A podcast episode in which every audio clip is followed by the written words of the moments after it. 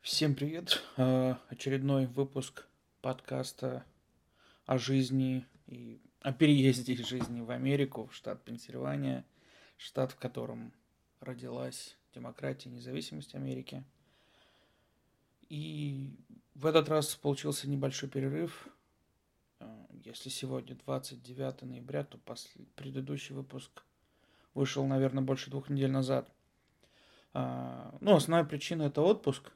Ходе отпуска немножко сложнее записывать. Обычно я записываю, когда дети в школе, и как-то проще, никто э, не ходит, не шумит, не мешает.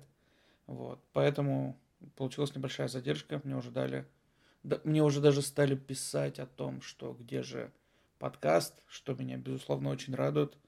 Говорят о том, что меня слушают, это приятно. Но, тем не менее, таких сообщений было все-таки слишком мало. Хотелось бы больше, хотелось бы больше реакций.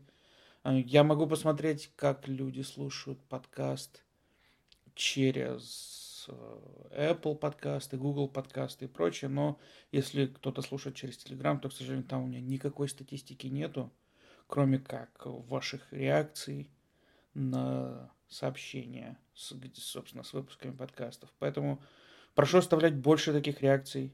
Я, к сожалению, даже не могу посмотреть, кто именно оставляет реакции, потому что Telegram не показывает этой информации никому, даже владельцу канала. Поэтому не стесняйтесь, оставляйте больше реакций. Пусть даже это будут какие-то смешные смайлики или какие угодно. Любые реакции приветствуются. Это будет говорить о том, что ну, подкаст кто-то слушает. Итак, поехали. В общем, ну, конечно же, поскольку был отпуск, хочется рассказать именно про него. А, Вообще отпуск мы решили взять, потому что на прошлой неделе был а, один из популярных американских праздников День Благодарения. А, Ну а после него сразу идет Black Friday, Черная пятница, День распродаж, и у моего работодателя это тоже является выходным.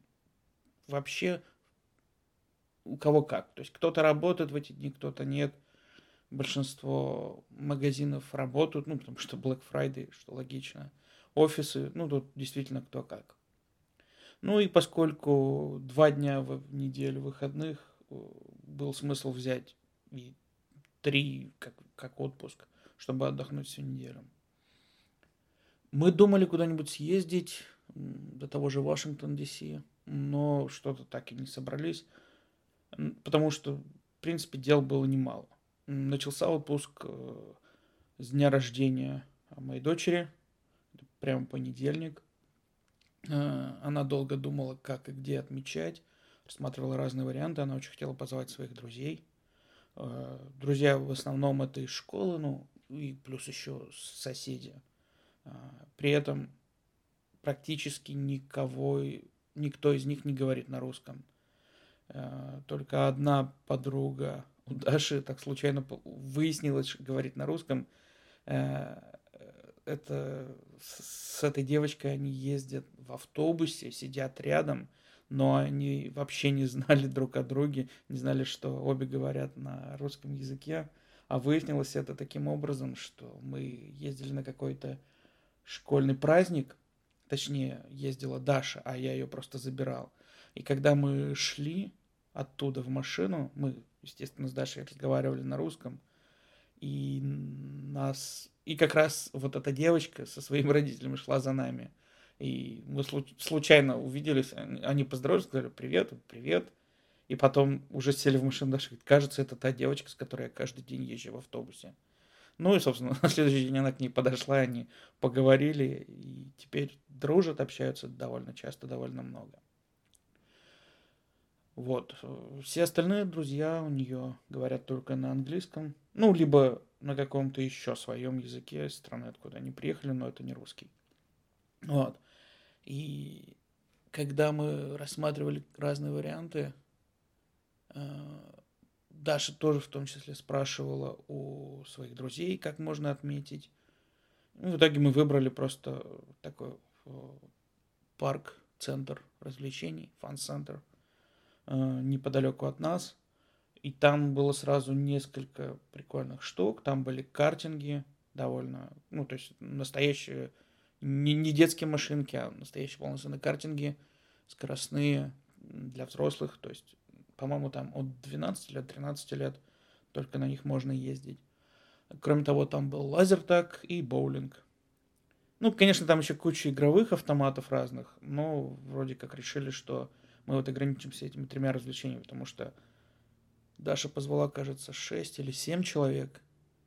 Ну и, собственно, если оплачивать это все, в том числе еще аттракцион, это было бы совсем много, поэтому мы вот ограничились тремя. И, в принципе, этого было полностью достаточно. То есть картинги, э, они занимают какое-то время и каких-то сил требуют. Лазер так вообще там много сил, бегать надо, играть, стрелять. Прикольно. Я даже сам поучаствовал, это правда весело. Ну и в конце просто боулинг, чтобы расслабиться. Вот, а поскольку это был понедельник, а школы, кстати, школа не работала всю неделю, ну, своего рода школьные каникулы, поэтому можно было пойти в понедельник, и при этом там скидки были определенные, и народу было не так много, так что получилось здорово. По крайней мере, дочь довольна, и, кажется, и друзья тоже остались довольны. А, вот. Обычно вообще такие праздники, ну, так и проходят в каких-то таких местах, то есть родители привозят своих детей, кто-то оставляет, кто-то остается с ними, но обычно никак родители не участвуют в этом праздновании. А потом в конце там забирают, либо, ну, уезжают, если ждали вместе с ними. А, вот. У нас это был, получается, уже третий день рождения, то есть два дня рождения мы отмечали у Даши, один у сына, у Данила, он родился весной. И, в принципе, каждый раз мы выбираем какие-то вот такие развлечения и приглашаем друзей, которые приходят. А дальше мы э, в среду решили кататься хотя бы в Нью-Йорк потому что этот город нам нравится все больше. И особенно Даше он очень сильно нравится. Ну а Данил все хотел посмотреть на статую свободы поближе, поэтому мы доехали до, на машине до Джерси, оставили там ее просто на парковке и поехали на пароме к статуе свободы. А, по сути, там паром ходит, ну, довольно часто, он сначала заезжает на один остров, там небольшой музей, и потом плывет уже на остров к Статуе Свободы. Я, кстати, раньше не знал, ну, не то, что не знал, я как-то не задумывался о том, что Статуя Свободы находится на острове, и до него надо плыть. Вот. Ну, конечно, собственно, проблем с этим никаких нет. Мы доплыли, посмотрели статую, людей там много.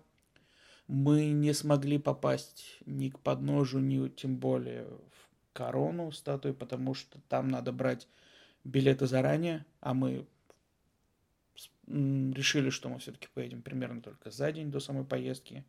Ну и, как оказалось, там, чтобы подняться к подножью, надо больше 200 ступенек преодолеть, а к короне это еще, еще дополнительные 160. Поэтому мы обязательно это сделаем, но, наверное, в следующий раз когда-нибудь.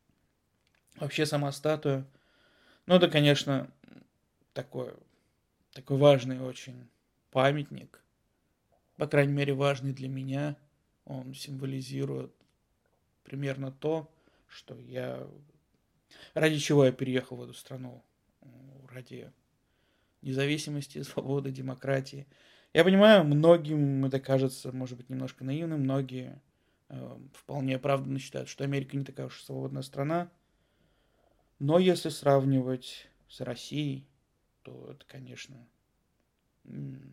намного более свободная страна, в которой намного безопаснее жить. Особенно сейчас. Вот. После статуи мы, то есть, как я уже сказал, мы выплыли на пароме из Джерси, затем к статуе, и из, от статуи мы уже плыли к самому Нью-Йорку. Э, в Нью-Йорке у нас больших планов не было. Даша, моя дочь, хотела посетить какие-нибудь комиссионные магазины, потому что в Нью-Йорке это довольно популярная тема, как оказалось, и там можно найти очень интересную одежду. Ну и с точки зрения заботы об экологии, переиспользование вещей. Это всегда, ну, приветствуется, всегда кажется чем-то очень важным. И моя дочь очень много сейчас начинает думать об экологии, о будущем. Поэтому ну, ей просто хотелось посмотреть, как это вообще работает. И это было забавно. Э, первая реакция, когда мы зашли, для нее это был огромный шок. Сколько там людей, как там все хаотично. А, и она поначалу, ну, просто растерялась. Она думала, что то ли это не тот магазин, то ли надо как-то там в другой день приходить или что. В общем, ну, сильно растерялась. Ну, постепенно освоилась, постепенно смотрелись. Она даже выбрала себе какой-то интересный пиджак за 8 долларов. Всего 8 долларов. Э, вот. Но, к сожалению, мы пришли уже в этот магазин ближе к закрытию, потому что на следующий день был День Благодарения, и, собственно, магазин закрывался раньше, чем положено. Что мы не знали, поэтому побывали там совсем немного. Ну и дальше мы стали собираться домой. Хотели очень много погулять по городу, потому что этот город, правда, прекрасен. Почему-то раньше я к нему относился несколько иначе. Я боялся, что это какой-то грязный город, в котором много преступности, но может быть, раньше так и было, сейчас совсем нет. И мы решили просто, ну, хотя бы пройтись. А, там нам надо было до пересадки, до поезда, до Джерси дойти или доехать на метро. Мы решили прогуляться пешком. Конечно же, мы перепутали направление и шли не по направлению к нужной станции, а просто параллельно той улице. Вот. В итоге, когда мы это сообразили, когда мы поняли, что идем не туда, просто нашли ближайший автобус, а, получили опыт езды на автобусе. Тоже вполне нормальный опыт по сравнению с нашим городком. Там автобусы ходят регулярно, оплачивать удобно прямо в автобусе. Ну, в общем, проехали на автобусе до поездов, а потом уже на поезде до Джерси. Ну и все. А с Джерси потом спокойно вернулись на машине домой. Примерно дорога от Джерси до дома занимает ну, даже, пожалуй, меньше двух часов, может, час сорок, час пятьдесят. Ну, в зависимости от пробок, конечно. Там, по сути, идет широкая платная дорога, которая даже разделяется на две дороги. Одна для только легковых машин, вторая для легковых и грузовых. Но почему-то зачастую бывает так, что на дороге для легковых и грузовых можно проехать быстрее, чем на, на дороге только для легковых. Я не знаю, с чем это связано. Может быть, все по привычке едут туда, но поскольку мы ездим по навигатору, он предлагает ту дорогу, которая менее загружена, и почти всегда он предлагает именно дорогу для грузовых. Вот. Каждая из этих дорог имеет, я даже не помню, 4 или 5 полос. Поэтому довольно свободно. Я имею в виду в каждом направлении 4 или 5 полос. Поэтому доехать можно, ну, правда, спокойно. Правда, она не до конца, не до самого дома идет. Потом она меняет, нужно бывает свернуть на другую дорогу уже в Пенсильвании. Она чуть поменьше, там 2-3 полосы, но тоже довольно быстро по ней проходит путь. Следующий же день у нас был День Благодарения. И мы совсем не понимаем, как отмечать этот праздник, как к нему относиться. Обычно здесь ничего не работает, все магазины закрываются, поэтому бывают проблемы, если не купил что-то заранее, какие-то продукты даже, то можно бывает их и не найти в этот четверг. Но, к счастью, мы проверили заранее пару магазинов, знали, что они точно будут работать и, собственно, смогли съездить туда. А почему нам вообще нужно было туда съездить? Дело в том, что нас позвали на такой традиционный американский ужин на День Благодарения. Позвали наши соседи, которые, в общем-то, тоже американцы не с рождения, они переехали так же, как и мы. Намного раньше переехали, но, тем не менее, переехали. Они тоже, не сказать, что... Ну, насколько я понял, они не отмечают этот День Благодарения вот так, как все американцы. Но в этот раз решили отметить и позвали нас. И, собственно, традиционное блюдо на День Благодарения – это индейка. И вот тут я был удивлен. Оказывается, чаще всего индейку стараются готовить во фритюре. А индейка это довольно большая птица, готовят ее целиком. То есть вы представляете себе размер фритюрницы и сколько количество, то количество масла, которое нужно для приготовления. А, когда мы пришли, и сосед показал мне, что у него электрическая фритюрница, которая вмещает целиком индейку, он рассказал, что чаще, конечно, такие штуки делают на газу, но это очень опасно, потому что если положить замороженную индейку в кипящее подсолнечное масло, то от таких происшествий порой целые дома сгорают. Там сразу пожар начинается, это очень опасно. Поэтому сначала индейку нужно полностью разморозить, чтобы ни капельки льда там ничего не было. Ну и, собственно, если это электрическая фритюрница, то это все-таки чуть-чуть, по крайней мере, там нет открытого огня, там просто идет нагрев, и да, там что-нибудь может вспыхнуть, но это тут же гаснет, и проблем больших не бывает. И вот, э, собственно, кроме этого, приготовили кучу еще разных крутых блюд, очень вкусных, таких довольно традиционных для этого вечера, и просто блюд. И, ну, в общем, мы пришли и очень классно провели вечер, пообщались, поели вкусную еду, отъелись до отвала, так что, мне кажется, я до сих пор еще не могу отойти от того количества еды, которое мы там съели. Вот. Э, дальше была пятница. В пятницу, как я уже говорил, Черная пятница, день распродаж. А изначально это э, событие возникло из-за того, что, видимо, ко Дню Благодарения все как-то там покупали подарки, и после Дня Благодарения э, был небольшой застой, когда люди ну, переставали ходить в магазины, что-то покупать, по крайней мере, до Рождества, там, до предрождественских дней. И как-то так получилось, что э, американские магазины решили устраивать дни распродаж, чтобы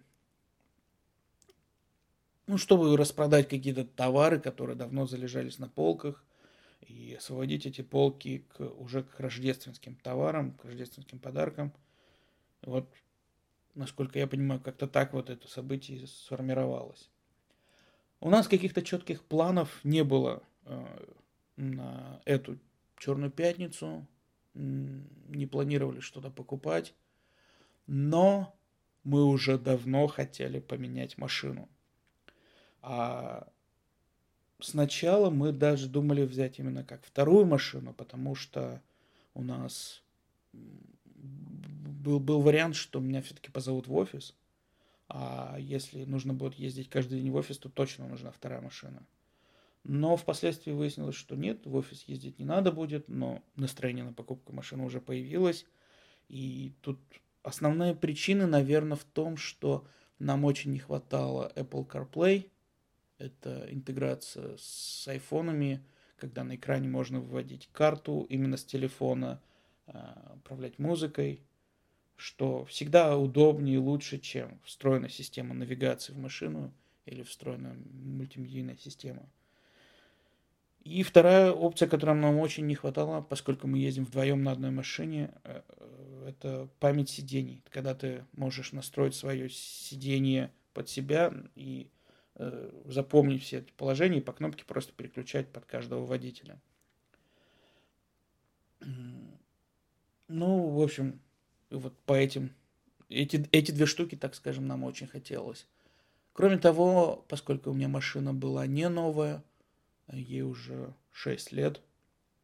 А, у нее там разные штуки потихоньку начинали выходить из строя. Ну, не то чтобы что-то ломалось, но там руль при повороте постукивал, то есть рулевая рейка, возможно, какие-то там проблемы были с ней.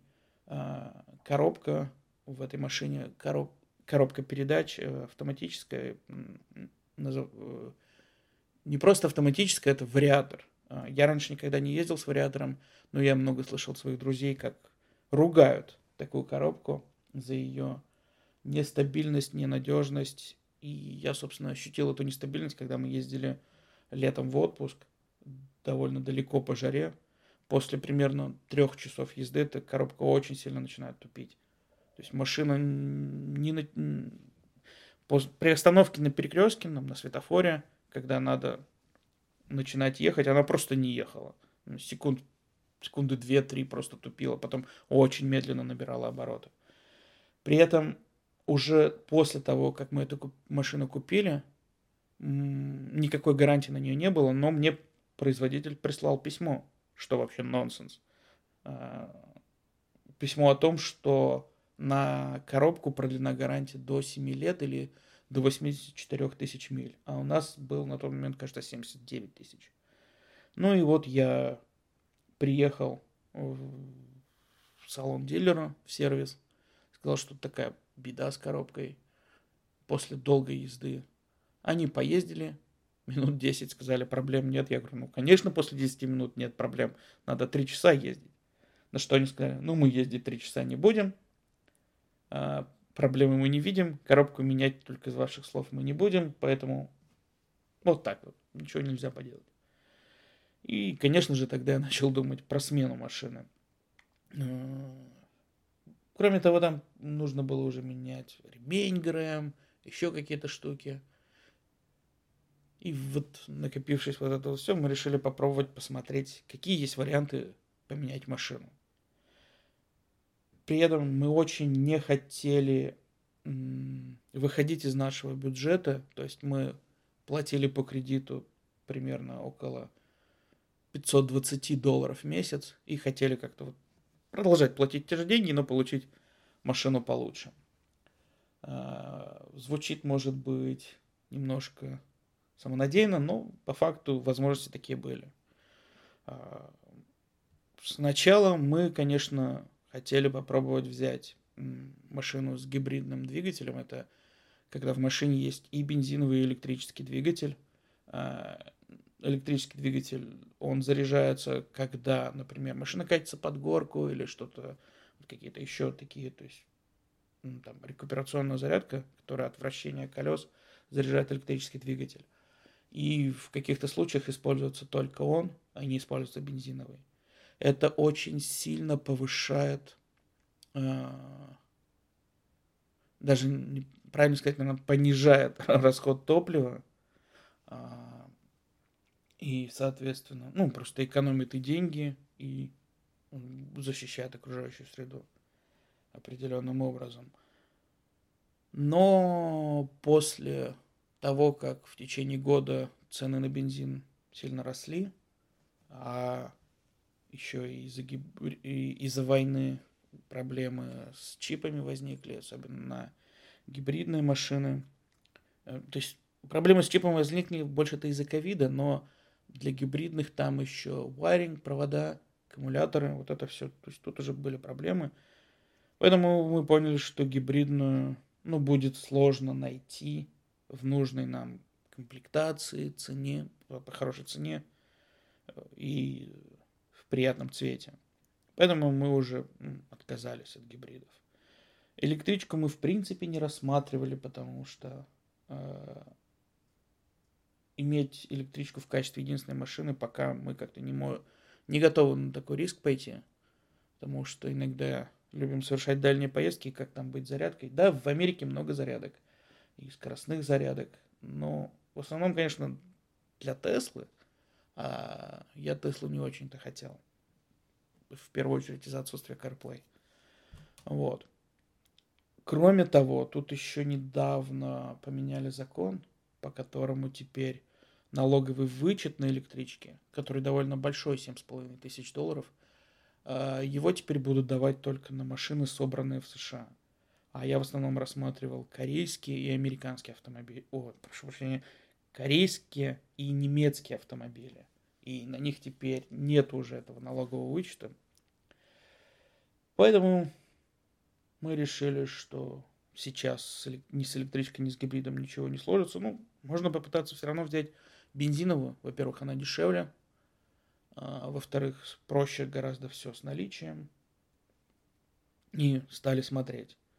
А, я в основном смотрел корейские э, марки, типа Kia или Hyundai, потому что у них офигенный набор функций различных, и у них коробка не вариатор, а у японцев чаще всего встречаются все-таки вариаторы, например. Ну, а немцы просто дорогие. Хотя есть один немец, о котором я очень давно мечтаю, это Audi. А, вот, и у нашего дилера, который ближе всего к нам, было очень хорошее предложение на Audi Q5. Э, выходило примерно в плюс-минус в те же деньги, которые мы платим сейчас. Ну, правда, не покупка, а лиз. Вот, но все посчитав, взвесив, посмотрев, я решил пока не брать Audi, потому что приложение в лист было на базовую комплектацию. А, стоимость обслуживания Audi пока что может быть все-таки высоковата. Она требует премиального бензина, который дороже. В общем, много разных штук, из-за которых я решил пока повременить с Audi. И сначала пошел в Hyundai. В Hyundai мне очень понравилась машина Hyundai Tucson. И там цвет классный, куча всяких крутых функций, но почему-то они не смогли сделать мне лист на эту машину. Они сказали, что поскольку у меня рабочая виза, а, срок который, ну, текущая рабочая виза у меня действует до лета 24 года, а лист на 3 года, он ну, как бы выходит за этот период, и поэтому они мне не могут дать лист только кредит от сторонних кредитных организаций, а сейчас кредиты очень невыгодны. Меня, конечно, сильно удивило, потому что я знаю, что у меня многие коллеги брали машины в лиз без каких-то проблем, но это был не Hyundai. Поэтому я решил, что попробовать просто в другом месте. Наверняка это проблема только у Hyundai. Я пошел в Kia, посмотрел на Kia Sportage. А, в принципе, это та же самая машина, что и Hyundai Tucson. Там, может быть, не хватает нескольких опций, но она и чуть-чуть дешевле, кстати говоря. Вот. Кроме того, там была возможность взять машину только а, с передним приводом. Полный привод мне совершенно не нужен. У меня до этого была машина с полным приводом, и я в течение года ни разу им не воспользовался. Так что я решил, что переднего привода будет достаточно. Э, ну и, собственно, вот эту машину мы и взяли. А, кроме того, что мы брали машину, нам нужно было решить, как быть со старой, поскольку она была все еще в кредите. И тут э, этот процесс довольно интересный. То есть любой салон может взять старую машину в трейд-ин. Неважно, она в кредите, в лизе, как угодно, они могут ее выкупить. Выкупают они ее, ну, по такой рыночной цене, так скажем. То есть это не та рыночная цена, по которой эта машина продается, а есть рыночная цена, по которой машина выкупается. Есть специальные сервисы, которые позволяют машину оценить, исходя из ее характеристик, вин-номера, истории ДТП, ну, внешнего состояния, так скажем. Э, я поездил по разным салонам, чтобы вообще узнать, сколько мне могут дать за мою машину. Конечно же, больше всего мне могли дать э, в салоне Nissan, поскольку у меня была и марка Nissan, видимо, им проще продать свою машину, и поэтому они готовы были дать мне больше денег в случае трейдена. Но если смотреть, за сколько купил я эту машину год назад, это, конечно, меня очень сильно все расстроило. Поначалу я даже думал вообще не покупать машину, не менять, потому что у меня был очень выгодный кредит, всего 2,3% годовых. А, и, ну, не было никакого экономического разумного обоснования избавляться от этого кредита, кроме как желания новой машины. Вот, поэтому, чтобы вы понимали, машину прошлую я купил до налогов, эта цена была 21 тысяча долларов – ну, со всеми налогами и различными там дилерскими комиссиями выходило, по-моему, 22 800 или вот, ну, 22 с половиной, допустим, не суть. Примерно вот такой порядок цен. А сейчас у меня ее готовы были взять в трейдин от 11 до 13 тысяч долларов. То есть половину денег за год я просто так терял. Что довольно обидно. Но это не то, что какой-то конкретный дилер ведет себя так нагло. Это просто вот, ну, вот такой рынок. Все примерно дают одни и те же деньги. Да, была опция продать машину через частное объявление. Но как, во-первых, быть в этом случае с кредитом? Потому что у меня как раз кредиты оставалось еще где-то 11,5 тысяч. И то ли как-то брать деньги заранее, то ли как-то искать их, сначала погасить.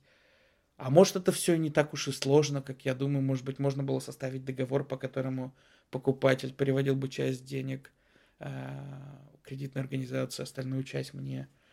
Но поскольку это был мой первый опыт, мне было немножко страшновато, что что-то пойдет не так.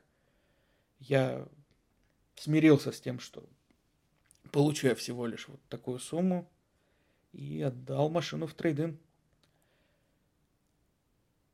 По факту, ну, трейдин еще, вот, особенно когда машина уже выкуплена, трейдин еще удобен тем, что когда ты покупаешь машину, ты же еще платишь налоги. Так вот, в случае трейдина платишь, по-моему, только с разницей. Вот. Насколько я знаю. Могу, конечно, ошибаться. Ну и еще момент с трейдином, это насколько все плавно проходит э, в автосалоне. То есть мы приехали в пятницу в автосалон Kia, совершенно не думая о том, что мы уже прямо сегодня поменяем машину. Мы просто приехали посмотреть и обговорить там цену, что-то еще.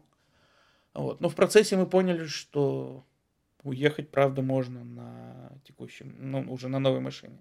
Вообще трейдин происходит таким образом, что а, они, ну, вбивают вот тот самый сервис по оценке машин, вбивают всю информацию, вин номер и получают какую-то цену, и дальше уже от нее начинают, мы начинаем дискуссию, тор, торги, так скажем.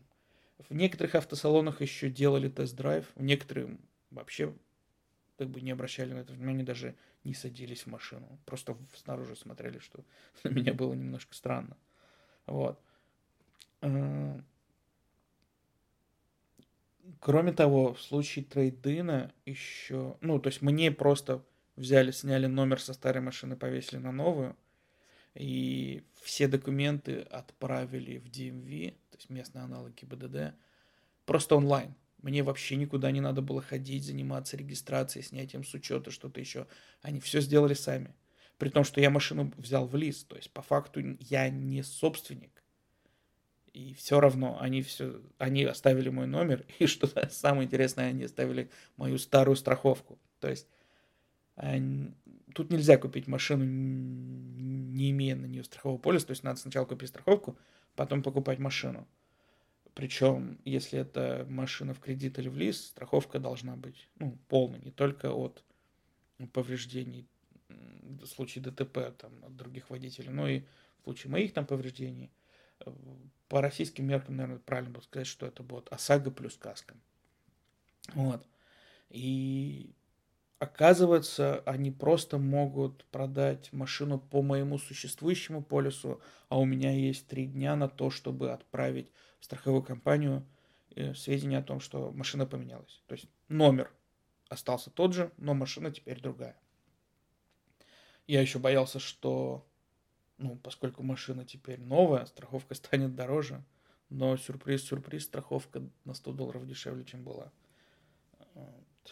Если за прошлый полис я заплатил 840 долларов за полгода, то этот вышел, получается, 740 или как-то так.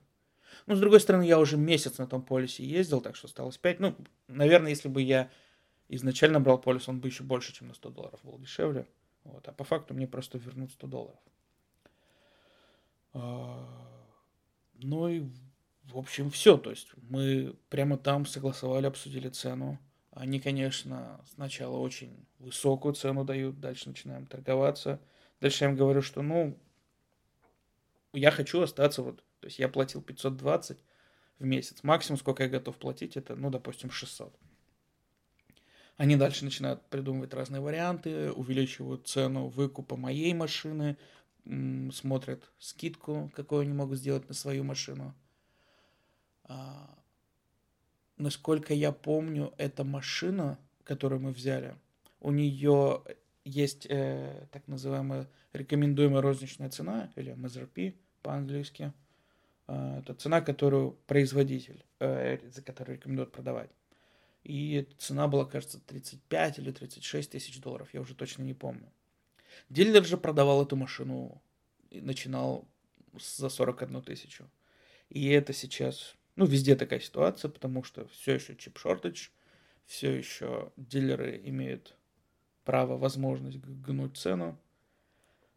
Поэтому, ну, по крайней мере, если это не электричка или не гибрид, можно торговаться.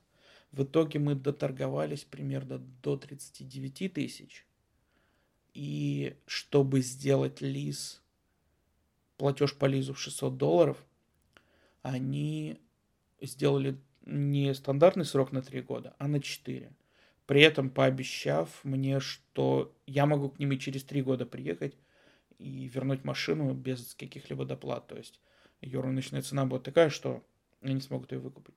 Это, конечно, ну, такое маркетинговый булшит, возможно, потому что все-таки, ну, на бумаге это нигде не зафиксировано, правильно?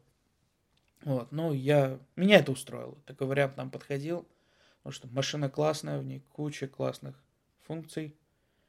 Вот, и мы согласились на такой вариант. И, правда, в тот же день уехали на новой машине. Да.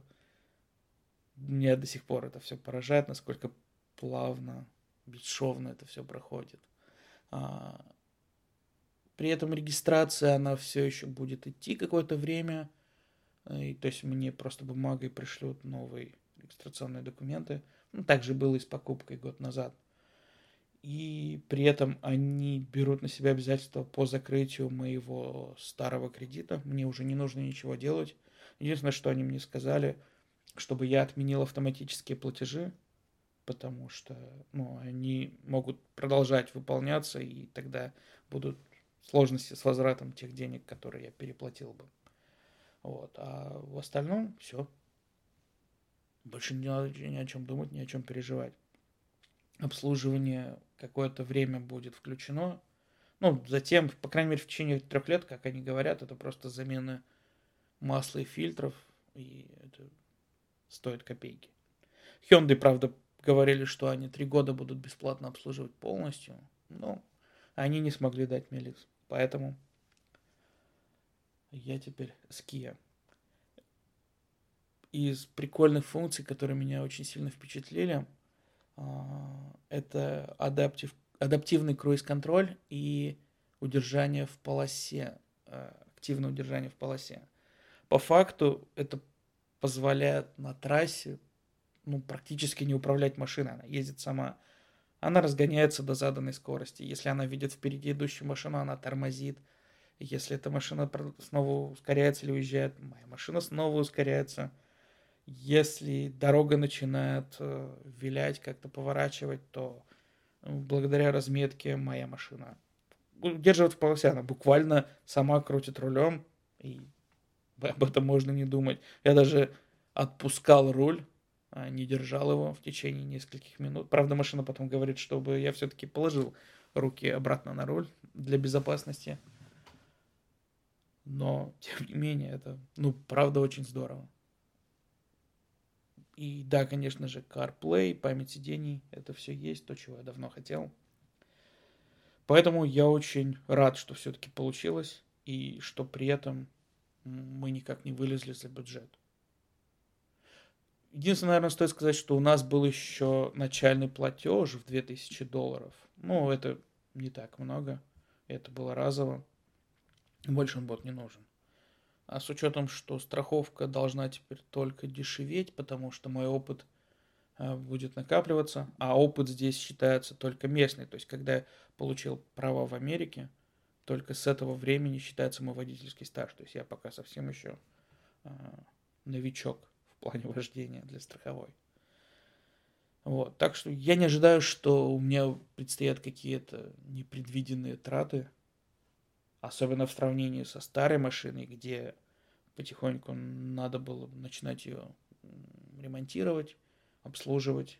С этой таких проблем не будет.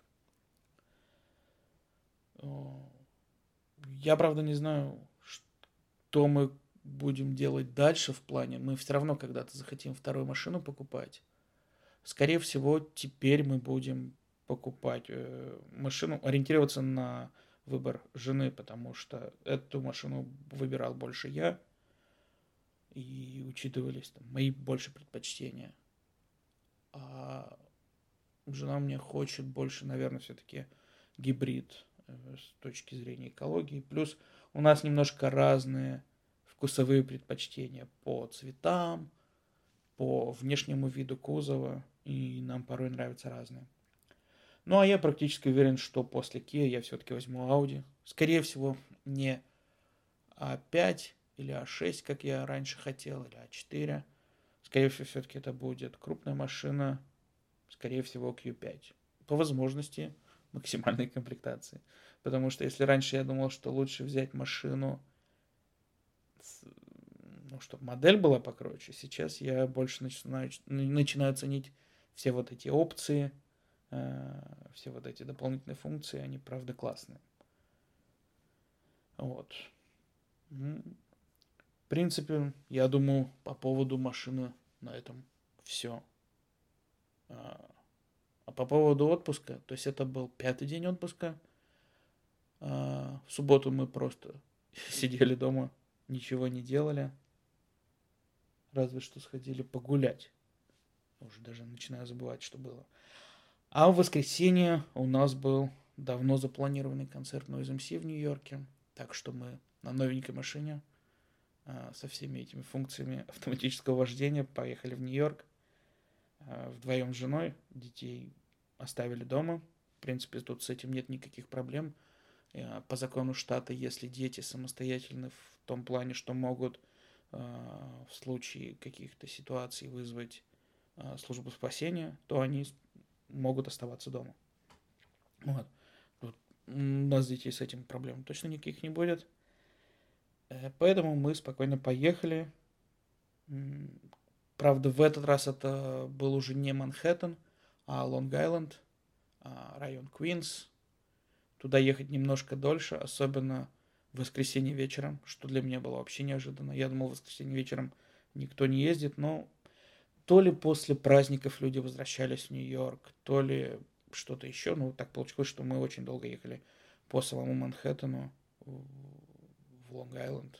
То есть где-то час мы на это потратили.